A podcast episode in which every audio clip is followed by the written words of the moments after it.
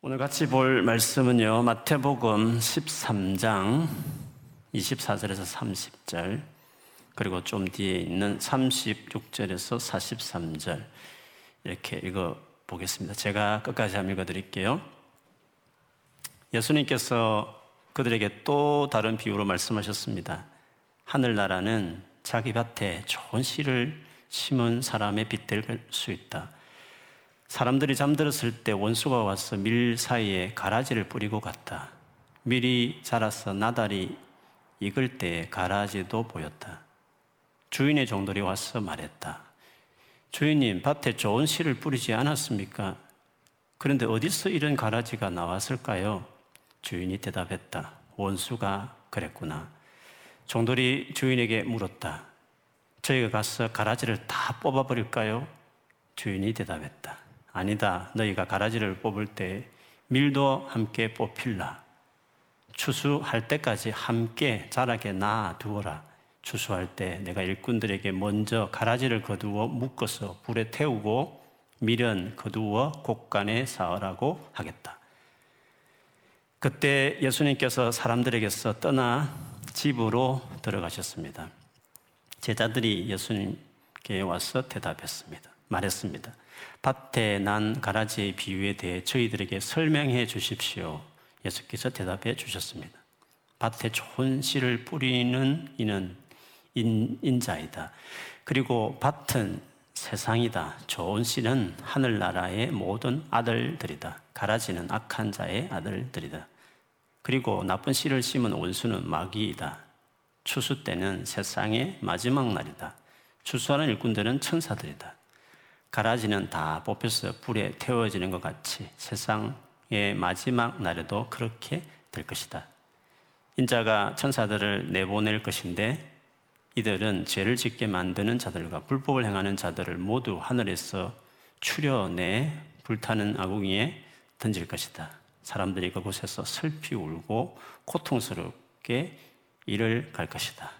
그때 의인은 아버지의 나라에서 해처럼 빛날 것이다. 귀 있는 자는 들어라. 아멘. 우리 앞뒤 전에 아주 마음을 담아 조용하게 축복하고 집에 계신 분들은 자기 자신과 가족을 향해서 서로 축복하겠습니다. 하나님 살아계시니 걱정하지 맙시다. 하나님 살아계시니 걱정하지 맙시다. 아멘. 여러분, 우리말 중에 순수하다는 말과 비슷한 것 같은데도 의미가 좀 다른 단어가 있습니다. 그것은 순진하다라는 단어입니다. 누가 재미있게 비유를 했더라고요. 순수한 것과 순진한 것의 차이는 순수하다는 것은 마치 맑은 유리 잔에 맑은 물을 가득 채워서 더 이상 다른 것이 들어갈 수 없으면 꽉 차, 차져 있는 그런 장갑 같다면 순진한 것은 그 잔에 비어 있는 것이어서 언제든지 더러운 물이 들어갈 수도 있고 좋은 물이 들어갈 수 있는 장갑 같다.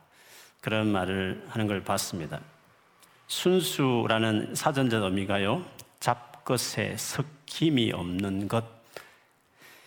세상을 살면서 자기 주관이 뚜렷해서 새 속에 물들지 않는다는 뜻이랍니다. 반면에 순진의 사전적 의미는 마음에 꾸밈이 없어 순박하고 참되다.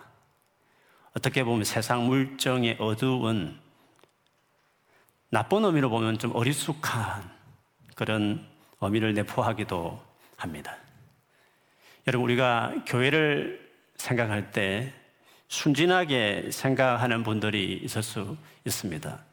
그러니까 교회는 천사와 같은 사람들이 다 모여 있는 문제가 없는 그런 곳이라고 생각하는 것이죠. 교회를 안 다니는 분들 중에 그렇게 생각하는 분도 많이 있지만 교회를 다녀도 믿음이 어릴 때는 그렇게 생각할 수 있습니다.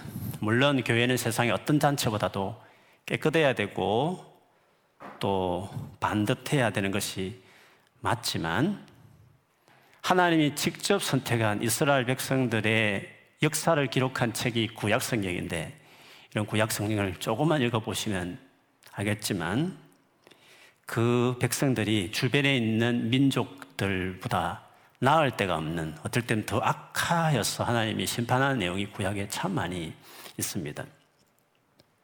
예수님 오신 이후로 어떻게 보면 하늘나라의 능력과 지혜가 쏟아지는 새로운 시대가 열렸고 그 가운데서 그 은택을 입은 자들의 모임인 교회가 이 땅에 출연했음에 불구하고 그 교회를 위해서 쓴 책들이 신약 성경인데 신약 성경을 곰곰이 읽어보면 교회마다 너무 많은 문제가 있어서 그 문제를 바로잡고 시정하기 위해서 쓴 책들이 모아져서 신약 성경이 된 것을 보면 교회가 순진하게 아무 문제가 없는 곳으로 또 그런 일이 있으면 왜 이런 일이 있어야 되는 거냐고 그렇게 크게 마음 상해하고 힘들어하는 것은 어떻게 보면 순진한 생각일 수도 있다는 것입니다. 교회가 예수님과 같은 완전함을 향해 나아가고 있는 공동체이기는 맞지만 그 과정에서 얼마든지 흔히 볼 수 있는 잘못들을 저지를 수도 있기 때문에 그런 것입니다. 오늘 본문의 이 예수님의 비유의 의미도 이런 것을 담고 있습니다. 하나님 나라, 하나님이 다스린 나라에 대한 비유를 말씀하고 계십니다. 그래서 자기 밭에 좋은 씨를 뿌린 사람, 농부에 대한 이야기로 이 이야기가 진행됩니다. 하늘나라니까 좋은 씨를 뿌리는 그런 농부 요 그 밭이니까 사실 완벽해야 함에도 불구하고 오늘 본문에 나오듯이 하나님 나라가 이미 예수님 오심으로 시작되었지만 그 하나님 나라가 실제 이루어지는 현장인 교회도 이 땅에 있기 때문에 그러지 못할 수 있다 하는 것을 이 비유가 우리에게 말해주는 것입니다. 오늘 본문에 보듯이 사람이 잠들을 때 악한 자가 와서 그 밭에 가라지를 뿌리고 갔기 때문에 그렇습니다. 가라지와 밀이라는 것은 처음에는 잘 모른다고 그럽니다. 한참 자랐을 때 드디어 가라지가 드러나서 익어갈 때쯤 되면 완전히 가라지가 이제 보이게 되는 거죠. 추수 때 갔을 때 그때에 확실히 드러나게 된다고 그럽니다. 이 광경을 보고 종들이 와서 주인에게 묻기 시작하는 것입니다. 주인님, 밭에 좋은 씨를 뿌리지 않았습니까? 그런데 어디서 이런 가라지가 나왔을까요? 그러자 주인은 원수가 그랬구나 라고 대답했습니다. 오늘 이 정도는 순진했습니다. 주인의 이 좋은 밭에는 좋은 씨를 뿌렸으니까 절대로 나쁜 것이 일어나면 안 된다. 어떻게 이런 일이 일어날 수 있습니까? 도대체 이유가 뭡니까? 어떻게 교회가 이럴 수 있단 말씀입니까? 어떻게 예수를 믿는 사람들이 이렇게 할 수 있습니까? 어떻게 이런 일이 일어날 수 있습니까? 라고 말하듯이 그때 주님은 원수가 있어서 그렇다. 라고 말씀을 하셨습니다. 세상 사람들이나 또 하나님 나라가 어떻게 진행되는지 오늘 이 밀과 가라지 비유 같은 이 성격의 이런 하나님 나라를 이해하지 못하면 우리가 교회가 몸담고 있는 이 세상이 어떤 곳인지를 우리가 잘 이해하지 못하는 그냥 순진한 생각을 가지고 있을 때에는 우리도 이런 종들처럼 반응을 보일 수 있는 것이죠. 그런데 우리가 성경에서 보듯이 여전히 이 세상은 타락한 천사들과 그의 두목인 마귀의 영향을 받은 곳이다라고 이야기하고 있습니다. 우리도 여기서 떠나 격리되어 살지 않기 때문에 믿는 성도일지라도 더구나 제대로 주님께 헌신하지 않으면 주님은 강요해서 엇박질러서 자기를 따르게 하지 않는 인격적인 하나님의 성품상 볼 때에 우리가 적극적으로 주님 앞에 그렇게 살지 않으면 예수를 믿었다 치더라도 얼마든지 악한 자의 영향을 받는 세상에 교회가 있는 이상, 우리가 있는 이상, 우리도 그 유혹에 넘어갈 수 있는 것이죠. 그래서 바울이 에베소 교회 피선 편지에서도 마귀가 어떻게 세상을 지금도 여전히 지배하고 있는지를 이렇게 설명했습니다. 여러분도 전에는 허물과 죄로 죽었던 사람들입니다. 그때 여러분은 허물과 죄 가운데서 이 세상의 풍조를 따라 살고 공중의 권세 잡은 통치자, 곧 지금 불순종의 자식들 가운데서 작용하는 영을 따라 살았습니다. 지금도 불순종하는 자들 안에 막 작용하고 있는 악령이 영들이 있다. 오늘 예수님 말씀처럼 세상은 바로 그런 곳이다. 라고 바울 역시도 설명을 했습니다. 그렇게 본다면 우리가 세상에 살면서 순진한 그리스도인들이 되어서는 안 되는 것입니다. 우리가 여러분 교회를 다니다 보면 반드시 실망하고 때로는 상처를 받는 일을 만납니다. 오늘 말씀에도 보듯이 교회 안에도 좋은 씨가 있는 바로 그 곁에도 악한 자들이 함께 있을 수 있다고 말하기 때문에 그렇습니다. 교회를 오래 다닌 사람이었는데요. 교회 직분자였는데요. 어떻게 그럴 수 있습니까? 할줄 모르지만 히브리서 5장 12절에 보면 너희가 오랫도록 예수를 믿어도 아직도 믿음의 초보에 머물고 있느냐 할 정도로 신앙의 연수와 교회 직분과 관계없이 신앙이 어리면 얼마든지 교회 안에서도 높은 직분자일지라도 그럴 수 있기 때문에 뭐 그럴 수 있어 이렇게 말하는 게 아니라 그럴 수 있구나 그 일에 그렇게 놀래거나 스스로 시험에 들 만큼 할 이유는 없다. 얼마든지 좋은 시 옆에 가라지도 있을 수 있고 그 가라지가 오래 예수 믿는 사람, 교회 직분자의 모습으로 성경에도 있을 수 있다고 했기 때문에 그런 것입니다. 하나님을 만났다고 하던데요. 놀란 체험도 있다고 하던데요.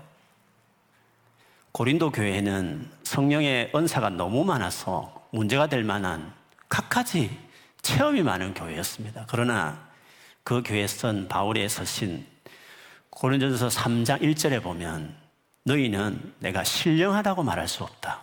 아무리 많은 체험이 있다 치지만 너희는 어린아이 같이 젖을 다시 먹어야 될 수준의 신앙생활을 한다라고 말한 것을 볼 때에도 그가 아무리 놀라운 하나님에 대한 체험을 했다 치더라도 그 자체가 그가 정말 성숙한 사람이다. 이렇게 그대로 일치하는 것은 아니다는 것을 알 수 있습니다. 그렇기 때문에 우리는 순진하지 않고 그럼에도 순수한 그리스도인이 되어야 될 줄 믿습니다.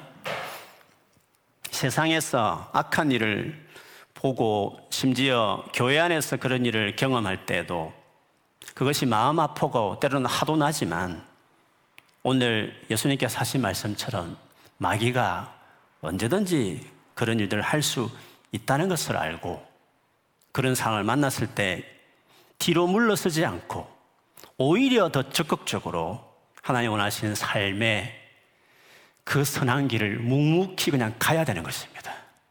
우리는 순진한 사람들이 아니기 때문에 이런 가운데도 이런 일이 얼마든지 있다고 말씀하셨기 때문에 개념치 않고 시험 들어서 아무것도 안 할래.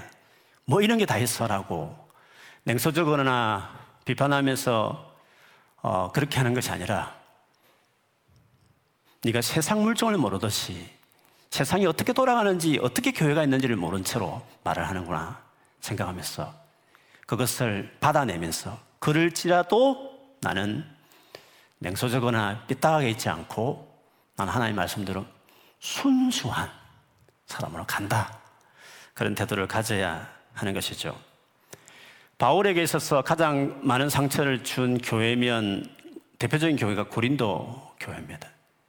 여러분, 얼마나 많은 문제가 있었는지 모릅니다.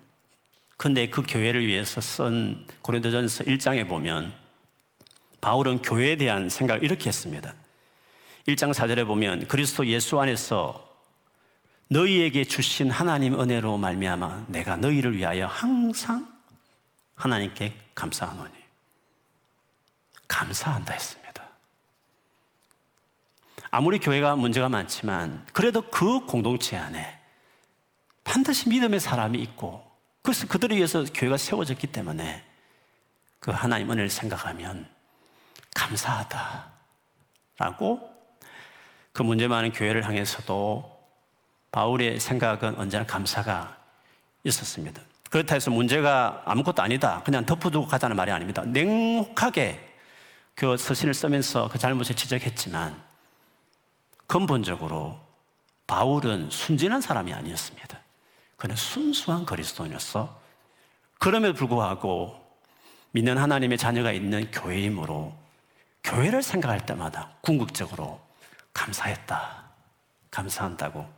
항상 하나님께 감사하다 라고 말했습니다. 왜 그렇게 했느냐면 그 1장 뒤에 8, 9절에 보면 주께서 너희를 우리 주 예수 그리스도의 날에 책망할 것이 없는 자로 끝까지 경고하게 하실 것이기 때문에 너희를 불러서 그 아들 예수 그리스도 우리 주와 더불어 교제하며 같이 살게 하신 하나님은 믿음직스러운 페이스풀한 믿으신 분이시기 때문에 아무리 이 교회가 문제가 많지만 그를 부르시니까 그를 책임질 것이기 때문에 그 교회를 책임질 것이기 때문에 어떤 경우에도 나는 교회를 생각하면 감사하고 나는 그 하나님을 믿는다. 지금은 문제 많지만 예수님 재림할 때까지 끝까지 주님의 교회를 책망할 것이 없게 세울 것을 내가 안다. 그 교회를 보아스가 아니라 그 교회를 그 성도들을 불러서 세우신 그 교회를 세우신 그 하나님을 생각해서 그분에 대한 믿음 안에서 이런 고백을 한 것이었습니다. 골로세라는 교회도 있었습니다. 처음 복음을 전해 듣고 믿음으로 살았던 교회였습니다. 그런데 주변에 여러 가지 세상의 문화와 사상의 영향을 받았어. 믿음이 흔들리고 세상의 말을 듣고 따라가는 그런 교회였습니다. 그 교회를 향해서 이 바울이 예수 그리스도에 대한 온전한 믿음에 대한 이야기를 이 서신을 통해 강조합니다. 그가 이 교회의 믿음 없이 흔들린 모습을 보면서 다시 이 교회를 세워야 될, 수고해야 될, 아, 이 교회를 어떻게 내가 은혜 받기는 커녕 아, 이 교회를 또 뭔가 헌신해야 되는 힘들게 여겨지는 교회처럼 보일 수 있지만 바울은 그 골로새 교회를 향해서 이렇게 이야기했습니다. 1장 24절에 보면 나는 여러분을 위해 받는 고난을 기뻐합니다. 자신의 몸인 예수님의 몸인 교회를 위해 그리스도께서 겪으셔야 할 고난의 남은 부분을 내가 겪을 수 있으니 그것을 기쁨으로 견뎌냅니다. 교회의 문제를 보고 내가 저것 해결하기 위해서 내가 감당해야 될 괴로움을 내가 담당하겠다. 예수님도 당신의 교회를 위해서 지금 또 아파하고 그 세우겠다고 애쓰고 계시는데 그 고난을, 남은 고난, 우리의 죄를 용서하기 위한 고난은 없으시지만 구원하는 자기 백성을 세우고자 하는 고난과 수고는 주님 계속하고 계시는데 그 남은 굳이 남았다고 하면 그 고난이 지금 남아 있는데 그 예수님의 고난에 같이 참여했어. 이 교회 세우는 일을 위해서 내가 해야 되겠다. 감히 내가 뭔데 예수님 같이 그렇게 남은 고난을 내가 당할 수 있다니 기쁘다. 교회의 문제를 보면서 내가 저거를 감당하기 위해서 수고할 수 있다는 것이 기쁘다. 순진한 사람은 도피하고 숨고 원망하고 손대질하고 그렇게 할 수 있겠지만 냉소적으로 반응을 보였을지 모르겠지만 교회가 어느 위치에 서 있는지 오늘 비유에서 말하듯이 하나님 나라가 어떻게 실제로 이 땅에 진행되는지 아는 사람들은 그런 일을 볼 때 놀래지 않고 오히려 담담하게 서서 더 적극적으로 내가 세우겠다. 그 괴로움을 내가 당하면서 오히려 받아내면서 기쁨으로 이것을 해내겠다. 그런 태도를 보인다는 것입니다. 여러분 오늘 이 일명 뭐 밀과 혹은 알과 가라지라는 이 비유의 핵심이 뭘까요? 예수님이 이 비유를 드신 이유가 무엇이라고 여러분 생각하십니까? 그거는 그 종들이 저 가라지를 다 뽑아버릴까요? 완전히 교회를 개혁시켜야 되는 거 아닙니까? 완전히 뿌비채 나올 때까지 뿌리 뽑아야 되는 거 아닙니까? 저 가라지를 다 뽑아버려야 되는 거 아닙니까? 라고 물었을 때 주님이 하신 대답에 잘 드러납니다. 주님이 뭐라고 말씀하셨습니까? 아니다. 너희가 가라지를 뽑을 때에 우리는 가라지인지 미리 모르니까 그 가라지하고 친한 진짜 성도도 있을 수 있단 말이죠. 그래서 그 가라지를 뽑아버리면 그 관계 맺고 있는 또 다른 밀들도 있을 텐데 함께 뽑힐 수 있다는 겁니다. 그래서 추수할 때까지 함께 자라게 놔두어라고 하셨습니다. 주님 말씀은 놔두어라. 같이 섞여 있는 상태를 그냥 놔두어라. 문제 많은 교회의 그 정황 속에서 그냥 이 상태를 그냥 두어라. 해결하지 말라는 것이 아니라 가만히 있으란 말이 아니라 이는 정황들을 받아내면서 가라. 그래서 세상에서 심지어 교회에서까지 악한 자들을 볼 때에 실망하지고 실망하거나 놀래지 말라. 내가 이미 이 비유를 통해서 설명했다. 이는 추수할 때까지 가는 거다. 이 상태를. 라고 말씀하셨습니다. 마귀가 얼마든지 그 일들을 끊임없이 할 수 있다 라고 주님이 보신 것이었습니다. 그러나 주님이 언제까지 그렇게 내버려 두지 않습니다. 추수할 때 내가 일꾼들에게 먼저 가라지부터 거두어 묶어서 불에 태우고 밀은 거두어 곳간에 쌓으라 하겠다라고 하셨습니다. 추수할 때는 예수님의 설명에 나오듯이 세상의 끝입니다. 예수께서 재림하실 다시 오셔서 세상을 심판할 때 제일 먼저 교회부터 심판하실 것이라고 하셨습니다. 교회에서 마귀의 종로로 단 자들을 가려내어서 심판하겠다. 그때까지 섞여 있는 거다. 그들에 의해서 교회 안에 자꾸 문제가 생기는 거다. 그래도 교회를 같이 순진한 사람들처럼 비난하거나 그렇게 하지 말고 받아내고 그 괴로움을 감당하면서 끝까지 붙들어야 된다. 그냥 두라, 놔두어라. 추술 때까지 놔두는 것이다. 내가 다 알고 있고 내가 다시 오면 거기부터 바로 그 교회부터 내가 어, 정리할 것이다. 라고 주님이 말씀하셨습니다. 그렇기 때문에 성도는 세상의 어두움을 용기 있게 직면해 내는 사람이 되어야 합니다.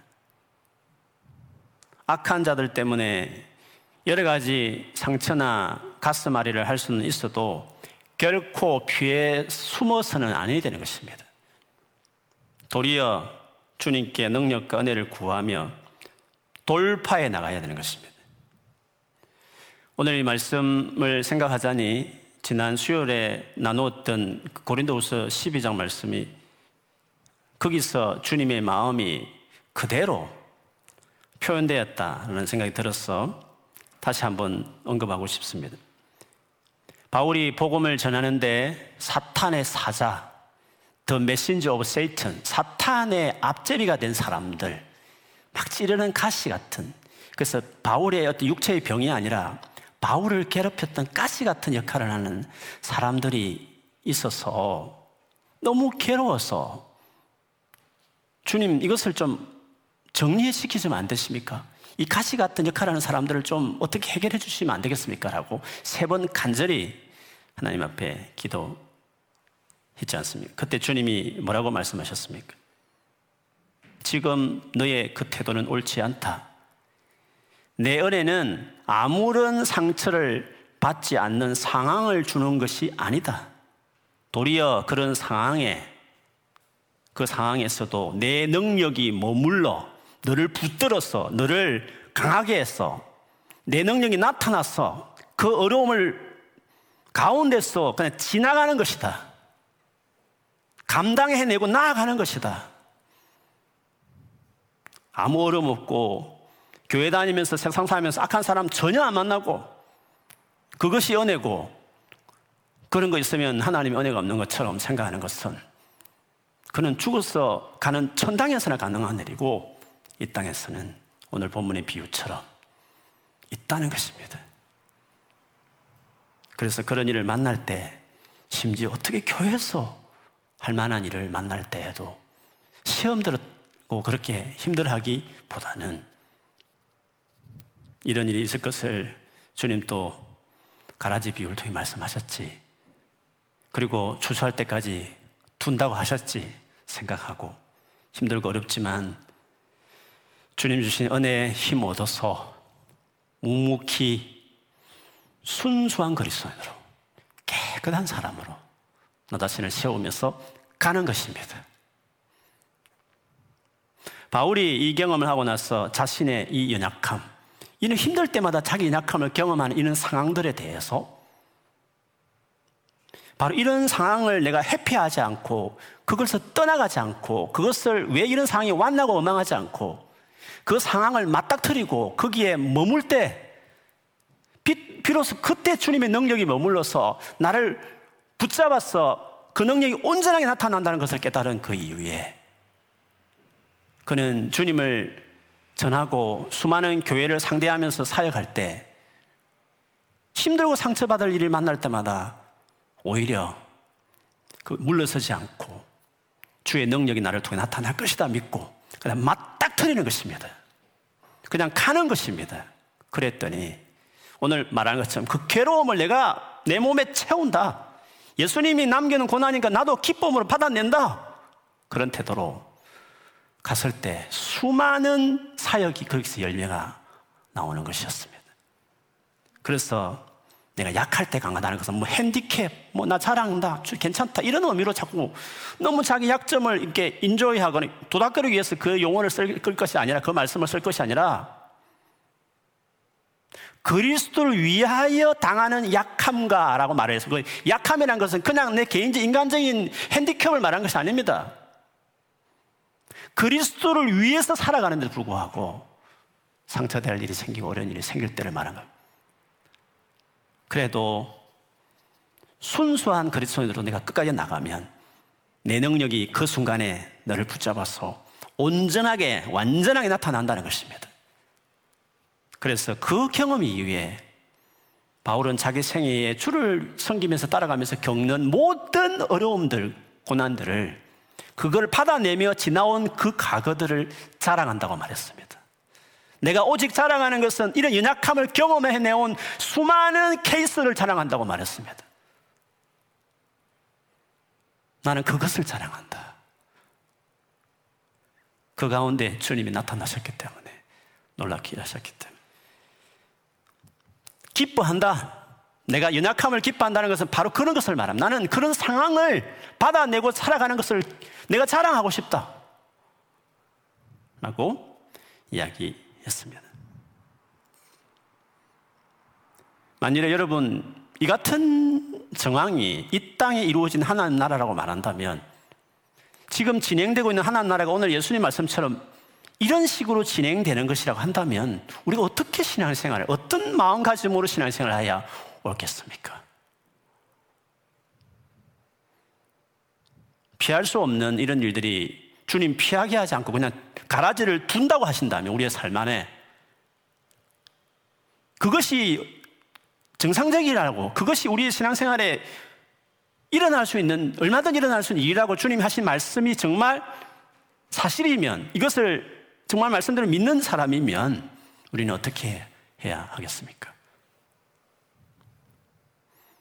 감당해낼 수 있는 믿음의 사람으로 세워야 하는 것이겠죠.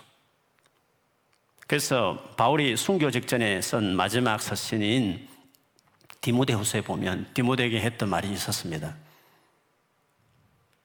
세상은 날이 갈수록 더 고통스러운 일들이 많을 것이라고 말을 했습니다. 3장 1절에 보면 그대는 이것을 알아두십시오. 말세에 어려운 때가 올 것입니다. 근데 팬데믹 뿐인 것입니까? 앞으로 더 어려움이 있을 것입니다, 여러분. 여러분, 더 어려움이 있다고 성경은 이야기하는 것입니다. 어려움이 있는 것이 당연하다고 성경은 우리에게 성경이 증거하고 있는 것입니다. 그러면 어떻게 해야 되겠습니까?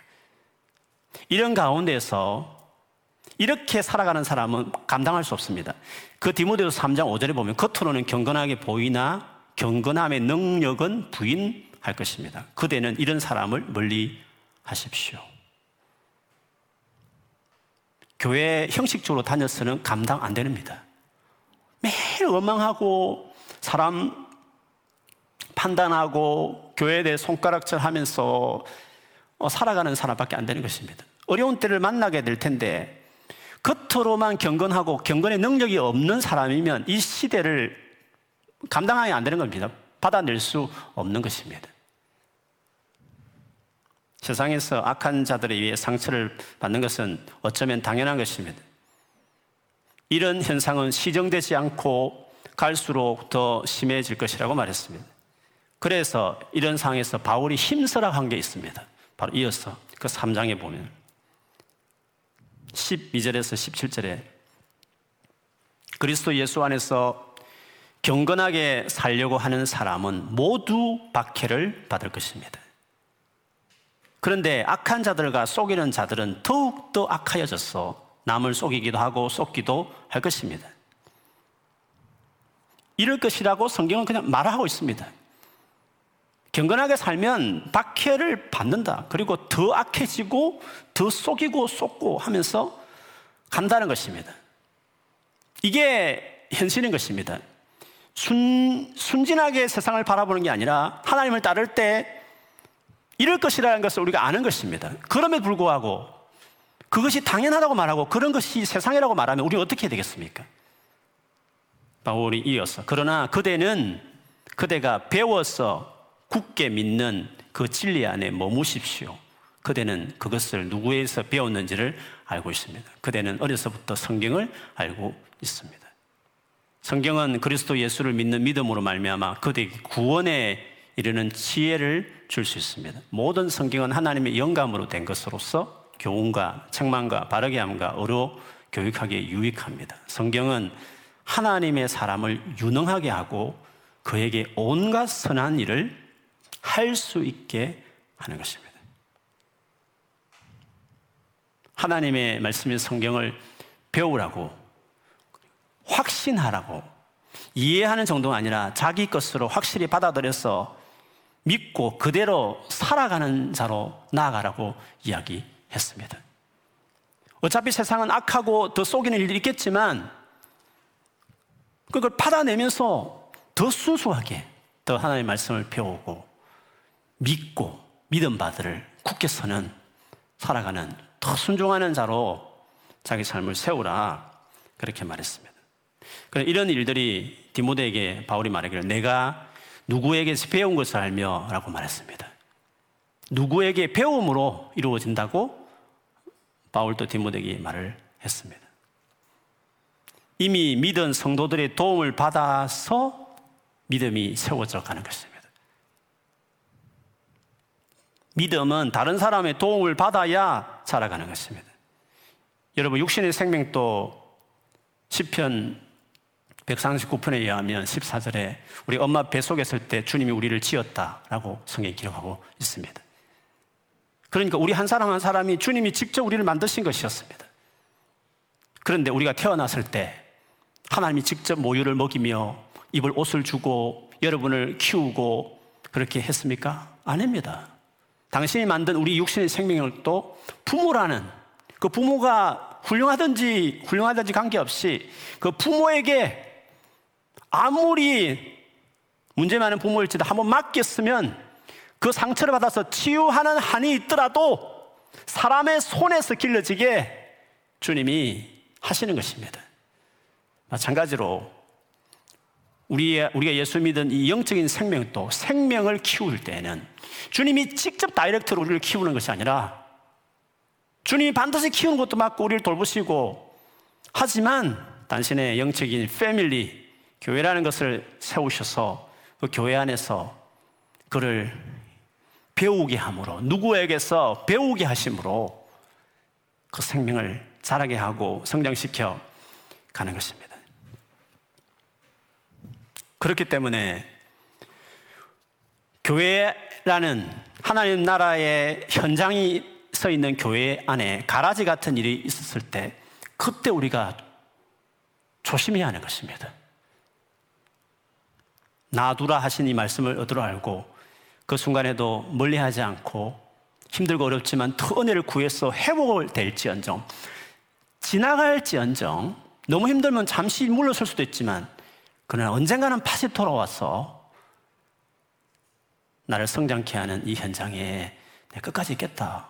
그런 마음을 가지고 있어야 우리가 순진한 그리스도에 머물지 않고 순수한 어려움은 어려움대로 인정하면서 이해하면서도 받아내면서 감당해내면서 나갈 수 있는 사람으로 우리가 나아가게 되는 것입니다. 그렇기 때문에 오늘 예배하는 우리 저와 여러분, 우리 모두는 진짜 오늘 예수님이 하신 말씀을 믿는다면 더 이상 가라지 같은 사람들을 만날 때 그것이 상처받았을 때 소극적으로 신앙생활 해서는 안 되겠습니다. 예수 믿기 힘들다고 그 어려움을 피해 가서도 안 되겠습니다. 상처받았다고 숨어 있으면 안 될 것 같습니다.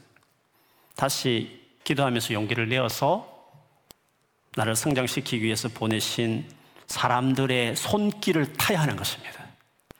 그들의 도움을 입어서 내가 순진함에 머물지 않고 계속 숨어 있은 채로 그 상처에 매여서 한 발자국 나가지 못하는 신앙으로 머물지 말고 용기 내어서 기도하면서 힘 얻어서 그래서 손길을 타서 완전한 자로 온전한 모든 선한 일 행하는 사람으로까지 나가는 사람으로 우리가 나가야 하는 것입니다.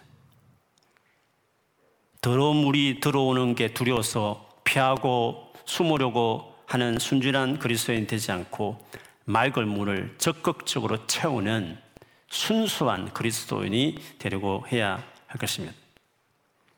그래서 주께서 내가 살아가는 이 세상에서 내가 어디든지 속하게 될 교회에서조차도 뽑지 않고 그대로 두고 있는 가라지와 같이 살아가는 법을 배워가야 하는 것입니다.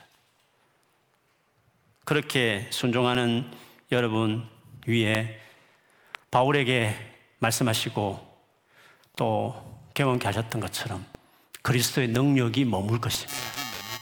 그래서 그걸 감당하도록 해 주실 것입니다. 그리고 주님께서 많은 능력으로 여러분 삶 안에 역사하시는 것들을 경험하게 되실 것입니다. 추수할 그때까지 주님이 가라지를 정리할 그때까지 가는 것입니다. 그렇게 해야 신앙생활 승리할 수 있었습니다. 여러분 신앙생활 하면서 또 앞으로 계속적으로 여러분이 어, 주님을 따라가면서 더 힘든 일들을 계속 만날 수도 있지만 그때마다 오늘 이 말씀 생각하시면서 주님 내게 더 은혜를 달라고 더 강하게 세우시면서 그 능력으로 승리하는 사람이 되어야 될 줄 믿습니다. 코비드 19 가운데 우리가 먹어야 될 마음이 이와 같은 마음인 것입니다. 이보다 더 큰 어려움이 내 삶에 혹시 인류사에 닥친다더라도 개인적인 어려움이 내가 닥친다 할지라도 나는 같이 살아가는 법을 배운다.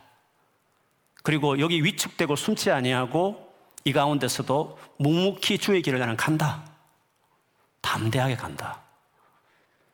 주님 내게 능력을 머물러 주십시오. 그 능력으로 내 삶을 온전하게 좀 해주십시오라고 구하고 가시면 놀란 일을 경험하게 되실 것입니다. 가장 힘들고 어려울 때 가장 큰 은혜를 경험하는 어둠을 밀어내는 빛처럼 썩어진 곳에 오히려 손같이 빛나는 사람처럼 살아가는 우리 모두가 될 줄 믿습니다. 이렇게 힘든 삶을 살아가는 여러분에게 이런 삶으로 나아가는 여러분 되기를 저희 이름으로 축원합니다.